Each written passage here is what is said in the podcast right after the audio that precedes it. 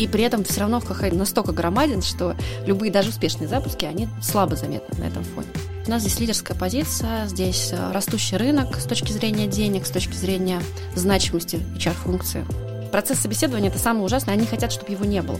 Мы повесили вакансию на ХХ э, с большим гонораром, мы давали полмиллиона рублей э, за съемки и позвали, ну, как бы реальных людей сняться в нашей рекламе. Всем привет, друзья! Это подкаст «Мама, я в рекламе». Меня зовут Татьяна Протонина, с нами, как всегда, Анна Ярош. Всем привет! Привет, Анна. Если вы нас слушаете в первый раз, поставьте нам сердечко в Яндекс Музыке и подпишитесь на нас в Телеграме. Ссылки мы добавим в описании к выпуску. А прежде чем мы перейдем к делу, я хочу рассказать э, всем нашим слушателям о нашем партнерстве с компанией SlickJump. Это рекламная технология с контекстным таргетингом и с крупнейшей сетью площадок в Рунете и сегменты медицины, здоровья, рецептов и полезных советов. Больше чем пять с половиной тысяч сайтов подключены к SlickJump, а это значит, что рекламодатель может работать с аудиторией аудитории с уже сформированным спросом. Практически все рекламодатели из сегмента фарма и медицина работают со SlickJump. Вдруг вы относитесь к этой категории и еще не работаете, вам нужно срочно пообщаться со своим агентством и узнать, в чем же дело, почему вы еще ни разу не работали со SlickJump. И к этой категории клиентов, которые могут быть у ребят относится не только медицина, но и FMCG и ритейл. То есть вам не нужно себя ограничивать, скорее напишите в SlickJump. Контакты, если вы вдруг не найдете, что маловероятно, вы можете обратиться к нам и мы вам подскажем. Сегодня у нас все еще продолжение весеннего настроения марта. Мы интервьюируем прекрасных э, женщин топ-менеджеров. И в гостях сегодня Ольга Мец, маркетинг-директор компании Headhunter. Все правильно. Всем привет. Привет, Оля.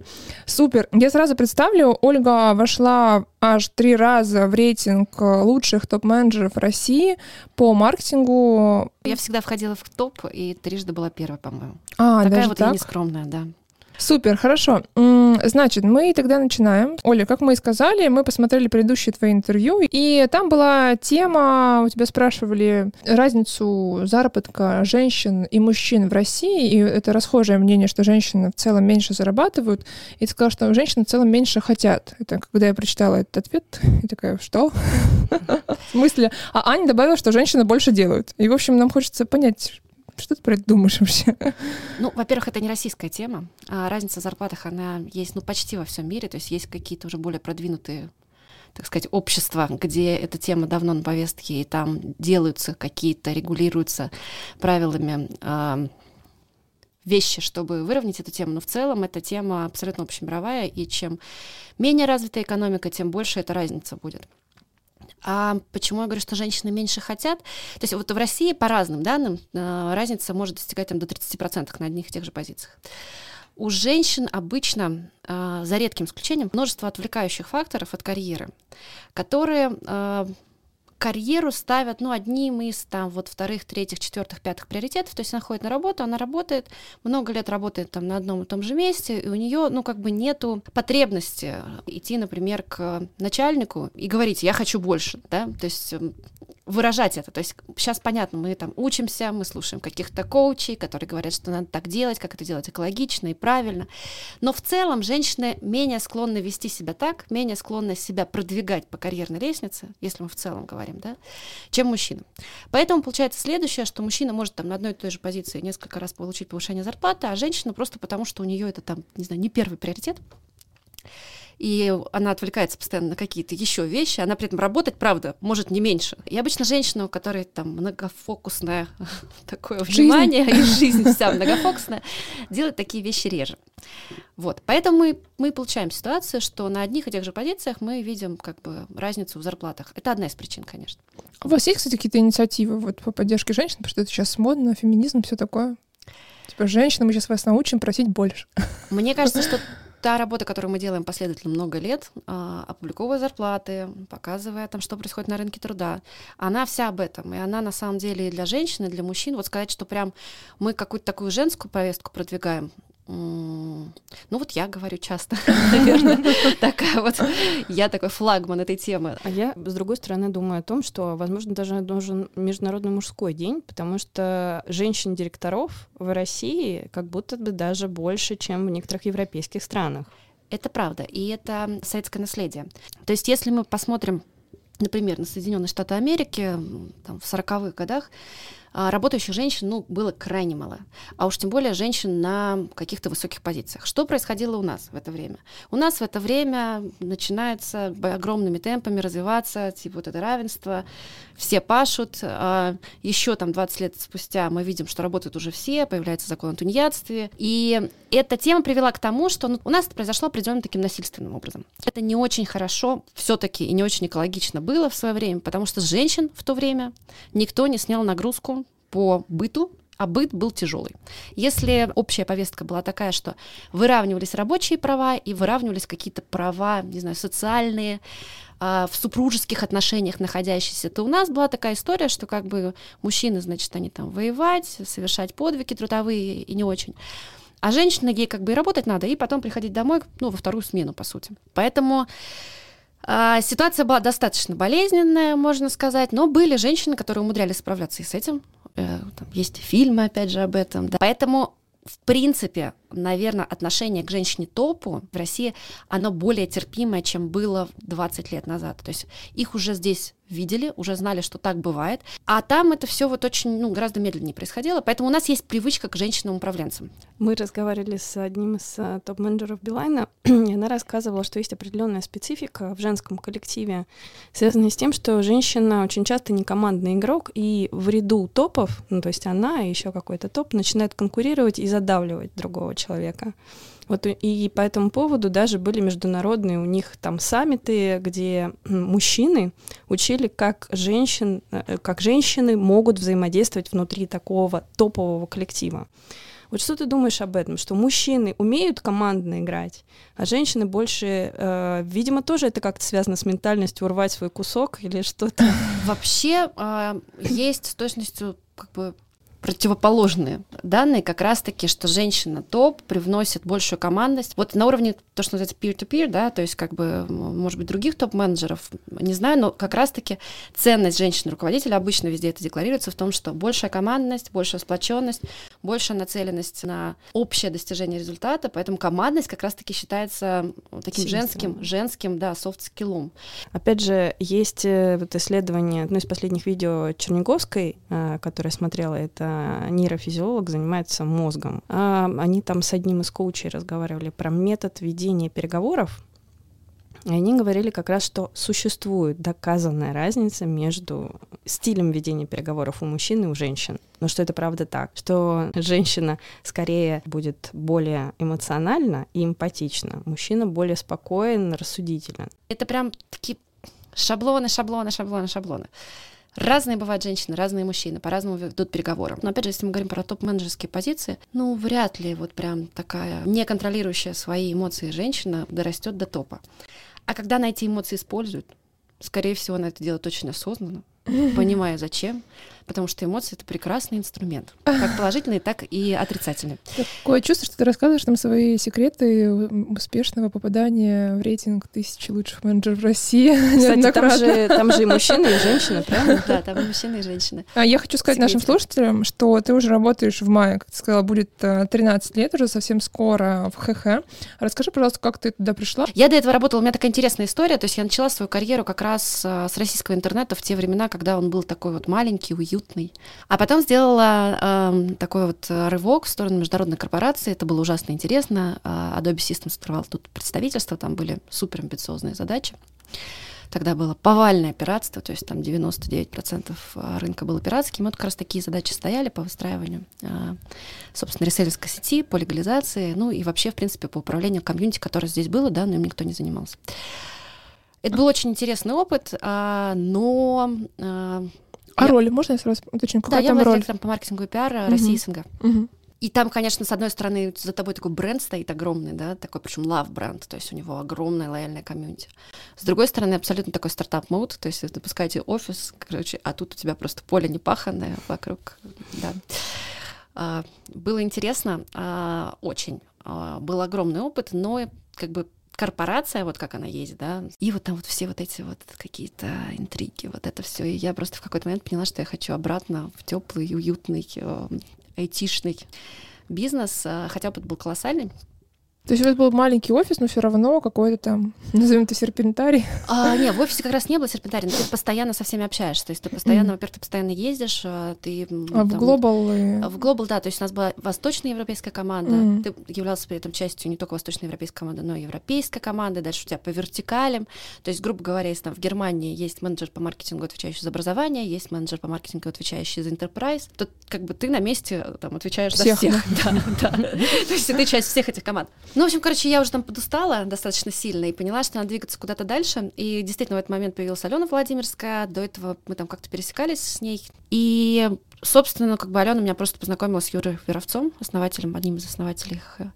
И мы как-то в первый вечер очень друг другу понравились. Дальше еще были собеседования, собеседования там с генеральным директором, с HR. А, но вот было такое очень какое-то ощущение сразу такого матча полного.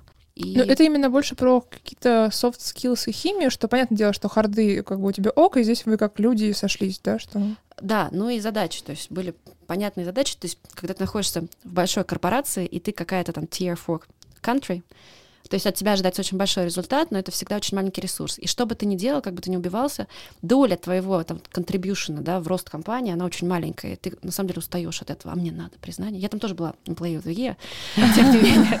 Вот, но как бы ты как не делай чего-то, зона вот твое влияние, те круги, которые ты по воде пускаешь, оно сильно меньше, а хотелось что-то больше. И вот здесь было, наверное, очень важно, чтобы было очень понятно, что делать, и было очень понятно, как на это можно влиять. И мне кажется, что повлияли мы очень классно, потому что я пришла в 2010 году в ХХ, а, и мы были по посещаемости, например, даже не лидером. Вот сейчас так странно это все. Не лидером среди кого? Среди job board ов. Тогда mm-hmm. был Работа.ру, тогда был mm-hmm. Job.ru, тогда был Superjob. Был хороший, сильный бренд, и это было классно но там было много чего делать, и было понятно, что делать. И это было ужасно интересно. И вот когда ты видишь, что ты что-то делаешь, оно такое раз и сложилось. А ты очень интересно рассказывал, но правда вскользь, о том, что ты как раз, я так понимаю, не боишься делать ошибок, и руководство тоже, в принципе, нормально к этому относится, что было несколько неудачных, э, например, ТВ-компаний, которые, на которые были большие ставки, но которые не сработали. Можете про это рассказать? Слушайте, у нас вообще приветствуется культура ошибок в компании. Ну, не то, что приветствуется, не то, что мы такие, ошибаетесь, давайте. Но у нас нет репрессий за это. Можно один раз ошибиться, точно так же ошибиться второй раз уже и да, у нас там у нас были неудачные запуски, у нас были там неудачные какие-то эксперименты, не только на ТВ. У нас были продуктовые запуски неудачные, которые там делали большую ставку, а оно там не полетело. Это нормально. Это как раз позиция лидера. А что большого продуктового не полетело? Слушайте, ну, наверное, опять же, я сейчас сказала продуктовые запуски, и, наверное, надо пригласить сюда там, нашего продукт-директора. Но я могу сказать одно, да, вот у нас есть HeadHunter как большой джобборд. И мы очень много, уже несколько лет делаем для того, чтобы были продукты помимо вот основного джобборда, основного ХХ, и при этом все равно ХХ ну, это громаден, он настолько громаден, что любые даже успешные запуски, они, ну, как бы слабо заметны на этом фоне. Более того, мы, например, анонсировали образовательное какое-то направление. Угу. Оно не взлетело. Это не значит, что оно не взлетит еще раз у нас в головах. Ну, мы да, еще будем пробовать просто по-другому, например, в какой-то момент. Все меняется, мир очень быстрый. Модель потребления информации, модель э, того, как люди используют те или иные каналы коммуникации, да, очень быстро меняется. А что с телеком в итоге было не так? Ой, у нас с телеком было несколько раз не так. У нас с телеком а, Вообще была... щепетильная тема же, ты как маркдир знаешь, да? Digital а, versus а, телек и вот это все. Конечно. Ну, еще когда у тебя такой бэкграунд, как бы весь диджитальный, мы когда телек запускали, мне кажется, я просто бегала по рынку с выпученными глазами, кричала, как это мерить, как это мерить. А тут еще бюджет для нас там по тем временам какие-то миллионы. Ну да, миллионы, всегда, да. да. То есть совсем первый тестовый ролик, он был такой графический очень.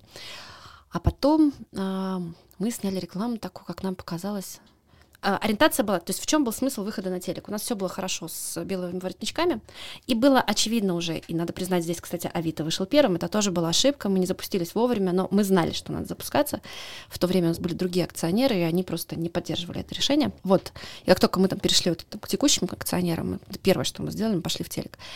Потому что запрос был от э, бизнеса огромный на синих воротничков, там ритейл, стройка, вот это, это как бы ну, огромные да, там, масштабы людей нужны. а, а как бы набирать их вот там через объявление тоже уже было невозможно. То есть хотели уже какого-то digital-канала. И Авито первый вышел на эту полянку, и, но мы удачно ее достаточно с ним поделили. Но вышли мы позже, и задача была как раз идти на синих воротничков. И мы сняли рекламный ролик, как нам кажется, для синего воротничка. Там был такой чувак, типа а-ля...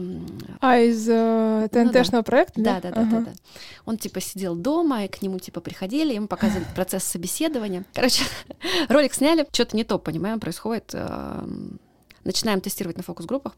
И выясняется просто, что наше представление, нас, в Москве сидящих э, топовых белых воротничков, э, оно как бы с представлениями люд- людей на Земле ну, просто различается. Выясняется, что, ну, там, первое, процесс собеседования это самое ужасное, они хотят, чтобы его не было. А. Ну, то есть они хотят, как бы вот пришел, все устроился, а мы им показываем процесс собеседования. Второе, про работу вообще нельзя шутить. А у нас он такой типа ироничный и так далее. И там еще был какой-то ряд инсайтов, по которым было понятно, что мы все сделали не так. И после этого мы тестировали вообще все, вот прям вот до, до, до, до, до чутюлечки. То есть вот у нас сейчас как происходит? Мы отрисовываем сначала там стори, сториборды, да а, тестируем. А, сейчас уже, кстати, поменьше тестируем, потому что больше уже там набранной информации про аудиторию. А поначалу мы прям рисовали сториборды. После того, как нарисовали сториборды, рисовали анима- аниматики. Э, тестировали mm-hmm. аниматики. По результатам, значит, там меняем сценарий а, и уже начинаем съемки. А, и там вещи менялись, ну, вот какие-то прям кардинальные. Mm-hmm. И ты это своим взглядом белого воротничка или просто человека, который там постоянно занимается своей работой, своей работой да, как бы зашоренность, она огромная. Тебе надо показать что-то, что вот другим людям близко. Да, например, эта история, мы снимаем, значит, эм, водитель, что приходит на работу, фуры водитель, значит, там старший, и он, значит, э, берет, говорит, выходи завтра в рейс, э, все это в аниматиках рисуем. И в аниматиках они так разворачиваются, и он вот так по плечу бьет, и они, значит, уходят далее. И на сторибордах, ну, спрашиваем, чего, вот что нравится, не нравится. Там много чего было, но это просто мне так этот комментарий запомнился. И мы сидим такие, блин, а сейчас начнут, что типа мужик мужика трогает, вот это все. Я что потом раз подумала, что такая будет реакция. Вот это мы так думаем. А там это никто не сказал. Там все там, вот это разные города, разные локации, и везде говорят одно и то же. Как-то кажется, что он подозрительный, какой-то он мошенник. Почему? Ну, типа, он его не знает, ты руку на плечо кладет, это, вы, это выглядит подозрительно. И это говорят люди в разных городах. Ну, то есть вот они так видят эту ситуацию. Какой-то незнакомый мужик, да, вот типа хлоп, и спиной повернулся. Он говорит, спиной повернулся, как бы так, так нельзя. Вот. Ну вот и вот таких моментов, на самом деле, их а, очень-очень много было. Вот где-то вовремя ловили, где-то не ловили. А, где-то была история, что там, например, мы снимали а, у нас плохо зашел этот ролик э, на, на, на тестировании, но нам так нравилась идея, что мы решили попробовать. Он где-то зашел нейтрально, а где-то прям плохо, со стихами, очень коротко, вряд ли его кто-то помнит. Там мало то, что были стихи, вот, так там еще, значит, вот мы типа снимаем один из роликов, а, что типа Добыч, правильно говорят, да, крабов. Да, да. И вот в момент, когда у нас выходит новая компания, там был какой-то скандал с каким-то владельцем, значит, каких-то крабовых заводов и переходов. А, и у вас наложилось на эту повестку? Да, и мы такие все снимаем. Ну, бывает всякое, короче. Вот. Ну, и мы вообще сняли эту серию. Мне кажется, мы за полтора месяца даже у нас не прокрутился. Это больше ваши факапы? Или вы все таки их перекладываете на креативное агентство или там что-то такое? Может, у вас есть ну, список? Значит, ну, как бы... Совместная любой, работа. Любой факап наш факап. Совместная работа. Были, были съемки, которые там вообще никуда не уходили. Ну, то есть мы снимали, понимали, что вышло фу. Это очень всегда больно, потому что мы могли бы эти деньги на digital потратить, да, на performance, который вот так срабатывает. Но, наверное, важно из этих там каких-то вот вещей, скажу банальность, а, делать выводы. Для этого у нас есть специальная процедура по ретро, то есть мы разбираем любые наши факапы и ошибки по схеме ретро, делаем выводы, стараемся больше не ошибаться но все равно ошибаемся. Схема ретро, в смысле, что было, что ну, сделали не так, а что... Да, есть определенный сценарий, вот это называется типа ретро-встречи, угу. такие, когда там разбирают, что было хорошо, что было плохо, угу, что да. мы сделали по-другому. Окей. То есть есть определенный сценарий такой называется. А вы планируете еще снимать ролик? Мы постоянно снимаем. Вот у нас заканчиваются съемки, ну, уже не, уже не съемки, уже цветокоррекция новых роликов. Мы подумали э, там, больше года назад, что как бы Headhunter, ты, в общем, как бы это и есть история про, ну, как бы нам вот реклама, ну, по сути, мы и есть реклама сами себя. Ну, как будто бы у вас уровень знаний настолько высокий, Нет, да? Вот, во-первых, а во-вторых, ну, как бы чего нам придумывать какие-то сюжеты, если у нас есть реальные люди, которые uh-huh. находят реальную работу. И так у нас родилась вот эта большая идея э, со съемками реальных людей. И там, опять же, вот если кто-то до сих пор не верит, я могу телефоны этих, этих людей, которые снялись, дать. А, мы повесили вакансию на ХХ а, с большим гонораром, мы давали полмиллиона рублей а, за съемки. И позвали, ну, как бы реальных людей э, сняться в нашей рекламе. В нашем Здорово. А когда будут следующие? Только что отсняли. Я не уверена, что мы А я только хотела спросить, а как ее можно было найти? Вот находились. Слушайте, у нас в первый год было почти 14 тысяч откликов. Вот, у нас агентство все это разбирало, мы искали какие-то интересные истории с одной стороны, с другой стороны не какие-то вот какие-то супер исключительные, потому что, ну, нам надо рассказывать о том, что как бы обычные люди. Но классные, интересные какие-то с э, внутренним каким-то стержнем находят э, работу на ХХ, и любой человек может найти работу там. То есть от электрика до какого-нибудь там супер белого воротничка. А, мы сняли эту историю, мы хотели сделать ее немножечко такой, в том числе, чтобы вот показывать э, где-то в Инстаграме или в онлайне про то, ну вот как мы этих людей отбираем, как мы там звоним. То есть хотелось сделать какое-то такое немножко реалити-шоу, но да, тоже не подрасчитали, потому что там 14 тысяч откликов, э, и вот это вот все, там ресурсов уже не было. Санта-Барбара могла быть. Да, там у нас была внутренняя Санта-Барбара, вот. Но отобрали героев. В этом году мы уже в принципе, не, э, не планировали делать никакого реалити-шоу, но мы отбирали реальных людей, у нас очень классные персонажи. Увидите, в апреле появятся на ТВ, на Ютьюбе, прям очень живые, настоящие, из разных концов России. А на что эта компания будет направлена? Это как раз история, что типа... Синие э, воротнички? Нет, там и синие, и белые, что это история реальных людей. Ну, то есть там э, как бы текст такой, что там меня зовут Аня, и я не актриса. Я, например, водитель такси. А, Или то там есть- меня зовут Сергей, я э, то, не что- актер, я шеф-повар, эту работу я нашел на ХХ. И как бы разворачивается история. А вот ты как раз говоришь, очень интересно, в принципе, послушать про позиционирование ХХ, что ты говоришь, что это работа, по сути, для всех. Но все мы знаем, что есть определенные ниши, да, э, в которых ХХ не так э, продвинут. Тот же, например, поиск нянь, гувернанток, есть очень сильный там портал, который называется «Помогатель», да, и, как правило, все таки идут туда. Я думаю, что если разместить вакансии няню, няни в Москве, можно попробовать, то вы получите достаточно много откликов достаточно быстро. Просто другое дело, что это не так удобно частным лицам, да, там, э, ну, мы не заточены под это, мы заточены Да, да, все-таки да. под компании в первую очередь. Но да, есть ниши, э, которые там вот исторически не охвачены. Но мы туда стремимся. Мы стремимся, чтобы все вообще виды работ, и временные, и постоянные, и все виды сотрудников могли быть найдены. Это наша большая, такая большая глобальная цель. Мы хотим помогать людям находить для себя лучшую работу и помогать компаниям находить для себя лучших сотрудников, на каком бы уровне они ни находились. А что с топ-менеджерами? Тоже, по-моему, никто иной, как Алена Владимирская говорила о том, что топовые люди не размещают э, свои резюме на ХХ, они находятся в куларных каких-то списках рекрутинговых агентств. А что, по-вашему, должна говорить Алена, если это ее хлеб? А Ну, вот мы пода- Во-первых, поговорим про твой. Во-первых, во-первых, да.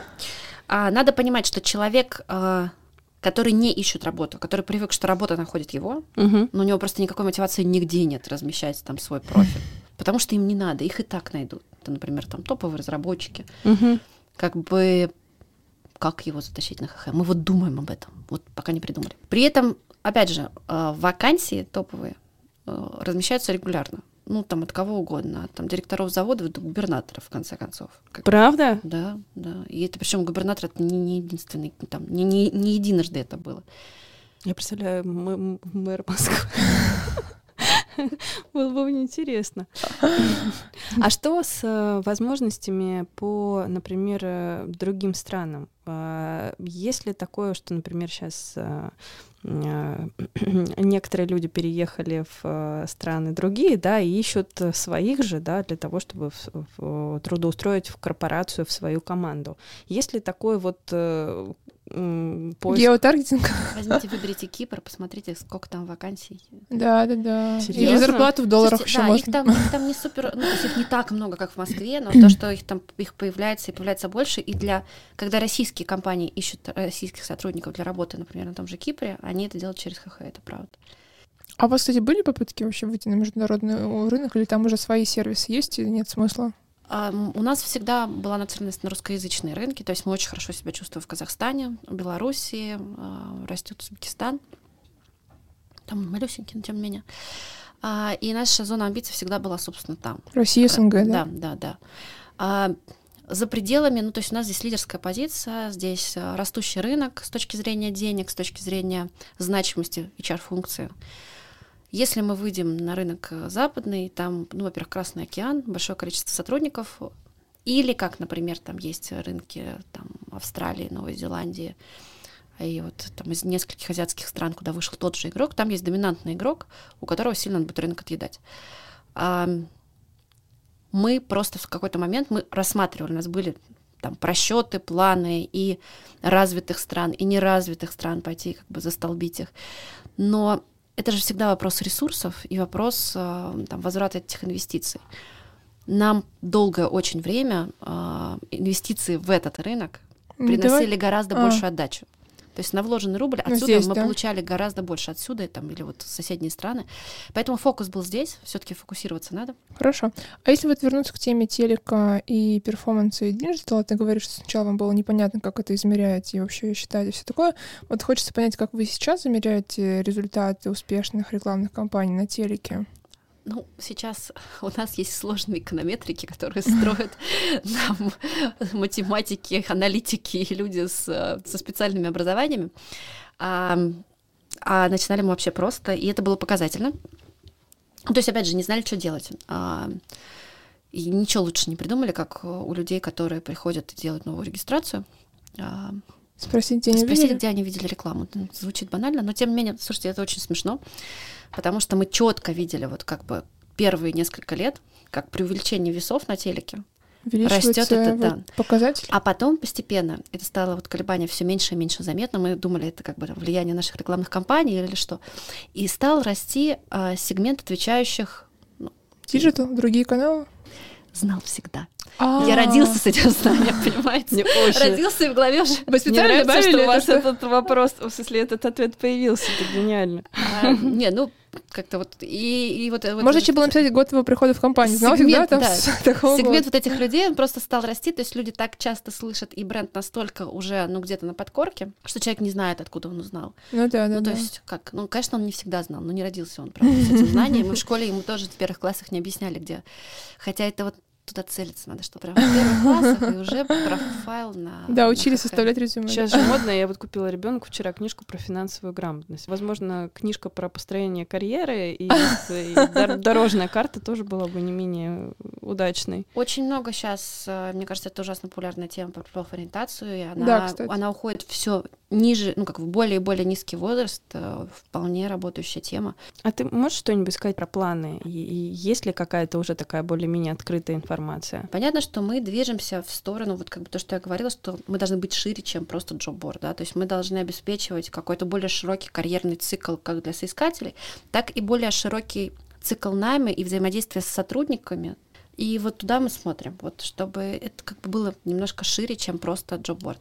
С одной стороны. С другой стороны, в рамках джобборда наша как раз задача, и у нас там работает огромное количество дата-сайентистов, для того, чтобы поиск работы как бы ценность его была не в том, что у тебя много вакансий или много потенциальных сотрудников, а чтобы ты как бы находил за счет мэтчинга, за счет умного поиска, за счет вот этих вещей, чтобы наоборот, вот ты увидел одну вакансию, допустим, но она твоя, и тебя туда точно возьмут. Ну, это в идеальном мире, понятно, так еще далеки от этого.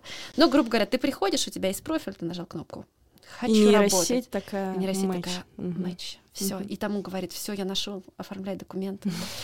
Вот, это такие, да, вот влажные А у вас есть какие-то обучения, например, эм, тех, кто, ну, компании, которые размещают вакансии свои, а, нацеленные на то, чтобы количество нерелевантных откликов а, было меньше. То есть ну, я не говорю про банальное, да, что как оформить свое резюме, а может быть что-то еще, чтобы провели какие-то исследования, почему там люди нерелевантно откликаются или еще что-то. Мы постоянно это делаем, это вообще нон-стоп процесс, а, и более того, выдача выглядит таким образом, что, скорее всего, тебе надо постараться, чтобы, ну, прям совсем что-то нерелевантное найти. В принципе, поиск, э, видя твой профиль, будет стараться тебе давать наиболее релевантное, но люди, у них свое мнение, мнение по этому поводу, и так будет, наверное, всегда.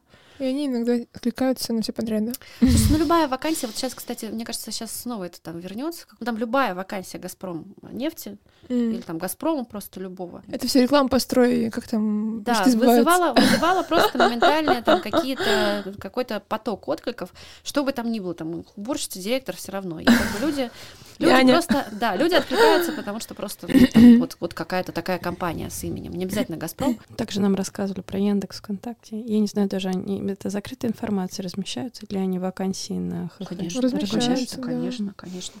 Просто нам говорили, что там буквально нужно ну, какой-то вброс сделать Секунда. социальных сетей, да, да, и уже у тебя поток идет нескончаемой э, реакцией. Мгм. Они вкладывают очень много, а, скажем так, и продолжают при этом HR вкладывать в да, в бренд работодателя.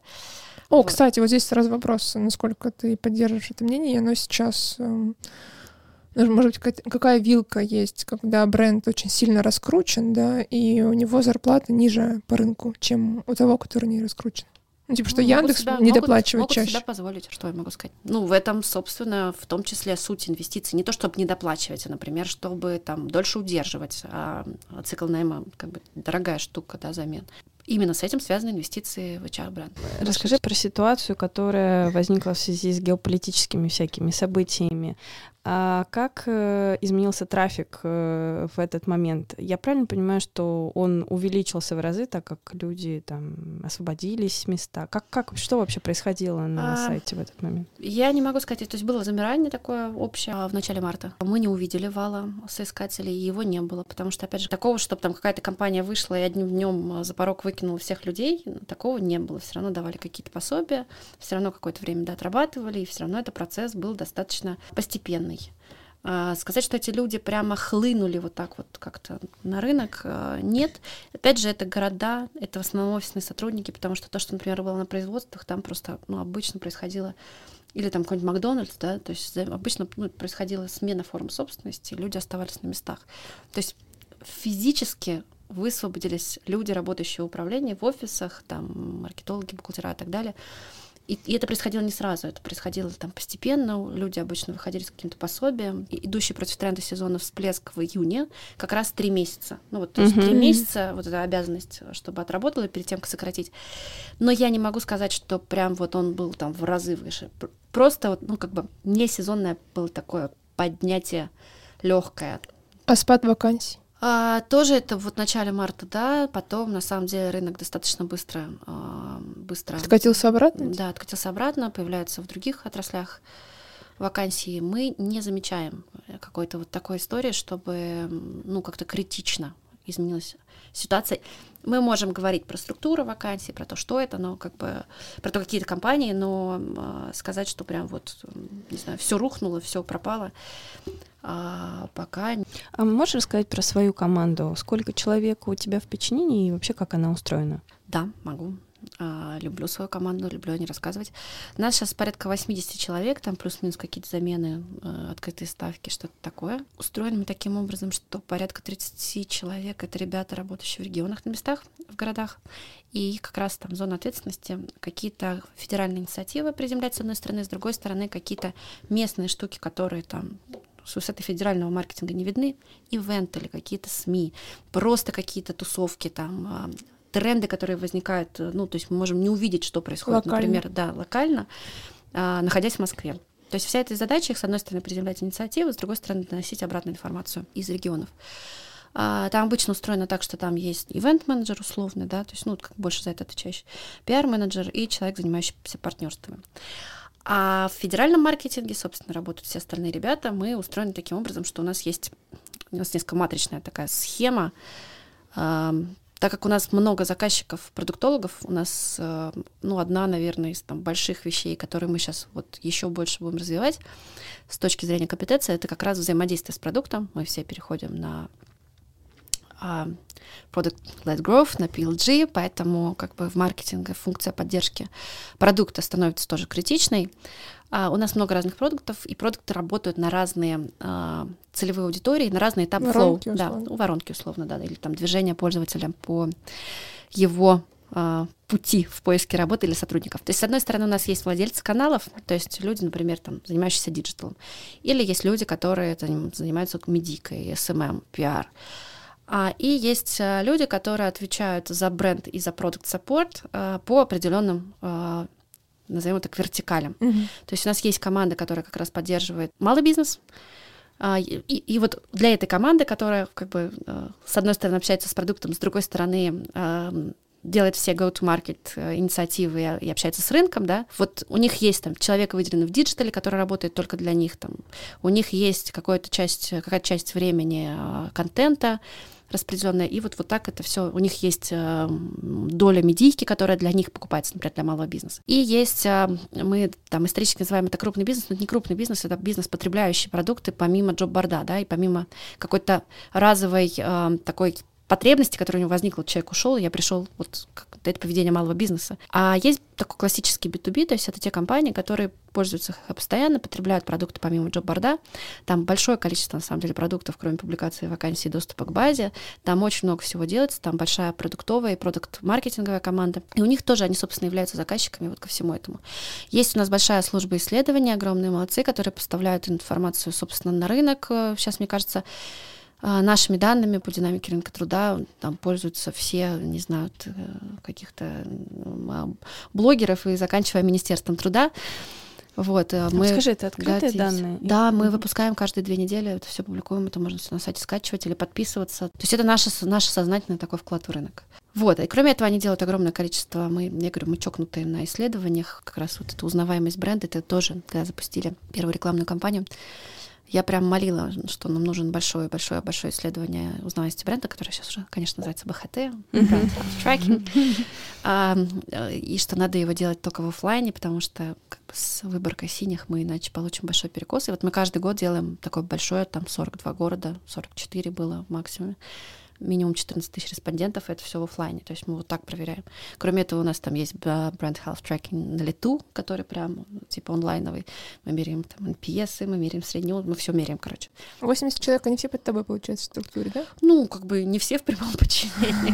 Понятно, да. вертикали. А как менялась эта команда? Вот ты уже давно работаешь э, в ХХ, и как ты эту команду развивала? Может быть, с чего это начиналось, и вот мы сейчас узнали, как, как это сейчас выглядит.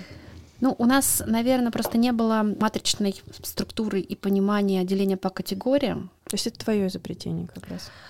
Ну, мне кажется, мы как-то это вот изобрели, да, как бы жизнь заставила. Не то, что я такая села, такая, Дайте я Сейчас подумаю, будет что... матрично красиво. Да, да. Э, жизнь заставила. И в результате всего этого ты получила э, уже троекратно номер один топ-менеджер. Расскажи, пожалуйста, немножко про это поподробнее и какие критерии ты знаешь выбора победителя? я просто сама в других категориях была там в экспертном жюри, то есть смотрится на самом деле э, на то, ну, что за проект представлен, то есть как mm-hmm. это представлено все. А, там огромный фактор знания, мне кажется, бренда, потому что все равно, ну, как бы... То есть компания, где ты работаешь? Да, компания, где ты работаешь. Как бы оценивается на самом деле не твой личный успех все таки а как бы успех компании, да. Видно там, что проекты какие-то делались, не видно как компания там себя позиционировала. Ты можешь прописать какие угодно в проекты, но вот в год, когда мы вышли на NASDAQ, у нас, мне кажется, все топ-менеджеры компании, ну, потому что стали там, топ, за 7 лет первый выход на NASDAQ, да, стали топами коммерсантов, ну, потому что это тот, тот флер, который вокруг компании. Ну, и там, правда, это же то, что сделал топ-менеджмент, да, и, ну, да, бы, да. и на NASDAQ мы в том числе, там, кроме там, технологичности э, продуктового портфеля, в первую очередь продавали лидерство, что, собственно, как бы маркетинговая история. И я была частью рудшоу команды, что, в принципе, нетипично как бы для маркетолога. Вот мы приняли такое решение, там наши акционеры приняли такое решение, потому что, ну, вот это было как бы важно. А, кстати, вот чем еще ставочка про акционерство. Ты так долго работаешь, хочется узнать, ты уже являешься акционером компании? Тем более ты говорила в одних из интервью, что вы вели опционы. А, да, у нас была система опционов. Она сейчас там несколько на паузе.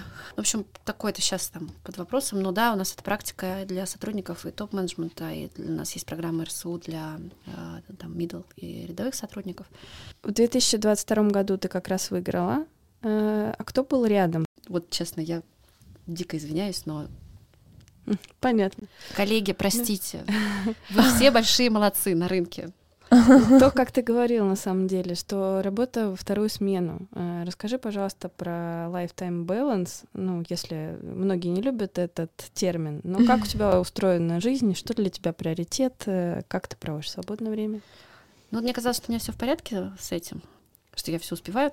И у меня один ребенок, у меня няня там, с двух месяцев, э, которая с нами сейчас с пяти, живущая с нами, вот, и она филиппинка, ребенку 6 лет уже, и он не очень бегло говорит по-русски, он говорит как радио, он как видеоблогер может вещать, он говорит по-английски так, я так не заговорю никогда уже в этой жизни.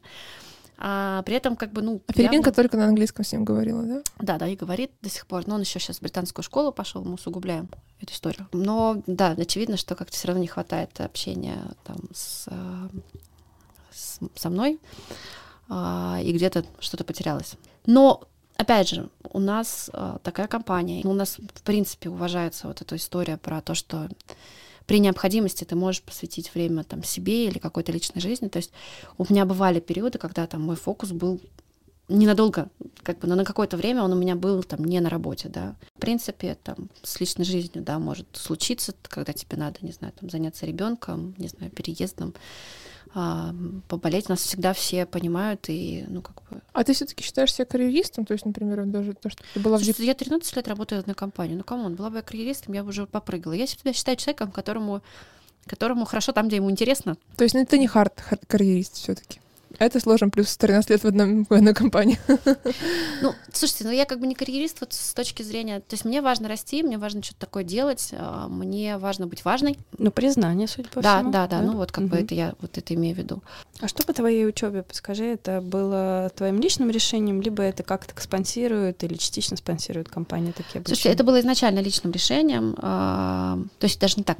Изначально было решение топ-менеджмент после NASDAQ поучить, ну, потому что, как бы, вроде мы такую сделали крутую штуку, да, вот, как бы, там, ну, какие-то нужны нам регалии. И я там такая рассматривала, там, Стэнфорд или что-нибудь. Мы, по-моему, даже сбюджетировали это все, и это должно было все, вот, на- должна была плавиться я в 2020 году. А там был стресс, да. э, Стэнфорд не запускал, и там другие бизнес-школы большие не запускали онлайн-программ для экзекутив э, уровня. А я же что-то как-то к идее, в общем, прониклась поучиться и решила, о чем не сколько. Это А- была классическая годовая программа их экзекутив. э, Она полутора гла- годовая, да. полутора, да, да. И что ты можешь про нее сказать э, с точки зрения качества? Не жалеешь ли, что все-таки нужно было Стэнфорд лучше подождать? А, В первую очередь это история про... Это может быть даже не история про какие-то прикладные знания, хотя ты не можешь не меняться, когда ты постоянно бьешься, сталкиваешься с другими индустриями, с людьми совсем там, не знаю, ну, бизнесы по-другому построены. То есть когда ты... Там же очень много на кейсах все делается, очень Мгм. много на кейсах собственных. Ты не можешь не обогащаться этим, ты не можешь там не слышать какие-то истории. Но ты как бы просто с точки зрения вот какой-то общей картинки мира обогащаешься. Но не это даже главное. Главное то, что это удивительно какая-то, конечно, история, как Сколково умеет это делать. Ты там оказываешься в возрасте 40 плюс среди 40 людей, которые чего-то добились в жизни, у которых есть достаточно большие деньги, а деньги большие в Сколково, можете погуглить, сколько, сто- сколько стоит Executive MBA программа. И мало того, что у них эти деньги есть, они решили их потратить на обучение. Ну, то есть это определенный mindset. То есть Мгм. это люди, которые пришли, ну, как бы, пришли что-то делать, как-то меняться и что-то новое искать. И это круто. То есть тебя, тебе, грубо говоря, там в достаточно взрослом возрасте дарят ну, фактически одним днем 40 друзей. Мы очень дружные там. Я думаю, что вот как бы особенно до февральских событий там вообще мы все время тусили. Сейчас как-то кто-то разъехался, кто-то в мнениях разошелся. Вот, но все равно там есть какой-то костяк, и все равно ну, как бы все друг друга очень поддерживающая среда. И это ужасно интересно. Я Ну, довольна. есть, ты как ты считаешь, с точки зрения все же методики, это стоит своих денег? Не нетворкинга, а методики? А почему нетворкинг не стоит денег? Ну, потому что есть там клубы Ну, с- типа нельзя, Атланта. Нельзя а, обучить а, экзека, да, то есть человека топ-уровня, ну, по схеме. То есть задача а, всегда таких программ, любых, в любом самом топовом вузе, задача дать разные подходы, задача тебе как бы мозг расширить. Хочется вернуться к лайф-балансу, вот, и спросить, на что у тебя еще есть время свободное, вот чем ты занимаешься, увлекаешься в своей жизни. А, ну, у меня большая история про то, что я выстроила всю историю так, пока что, по крайней мере, получается, чтобы достаточно много времени проводить э, у океана. Мгм. А, Для меня это важно. А, Я люблю океан, я люблю кататься. Серф? Да, серф. Достаточно Поэтому много, это сколько и как? В этом году я была два месяца, то есть, это, грубо говоря, это там новогодние праздники плюс отпуск до, а, там небольшой отпуск после, и потом удаленная работа. Мне это важно, потому что меня это полностью перезагружает, мне это дает большое количество энергии. А какой океан, если не секрет? Вот мы последние пять лет на Шри-Ланку ездим, но ездили еще вот просто, просто удаленно работали. Это как раз у меня был опыт до- долго достаточно. А, Мы там больше трех месяцев пробыли на Бали. Мгм. Вот. Ну, Шри-Ланка приоритете.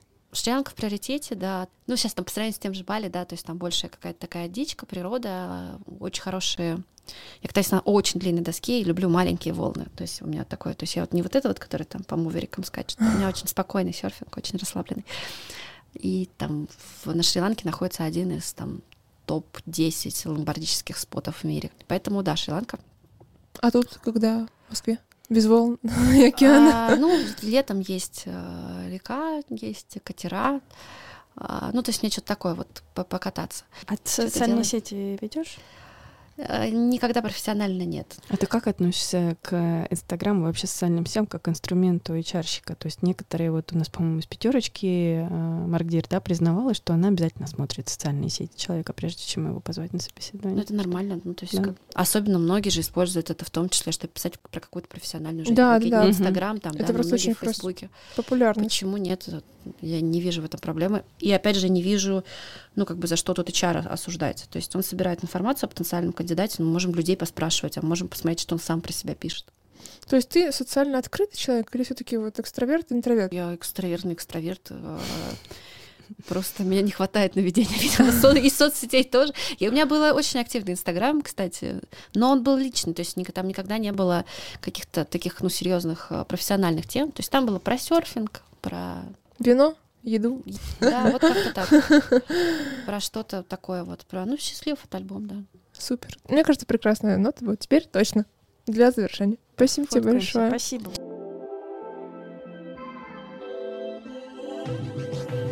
Спасибо, что дослушали нас до конца. Подписывайтесь на наш подкаст в iTunes, ставьте нравится в Яндекс Музыке, пишите комментарии, ссылки будут в описании.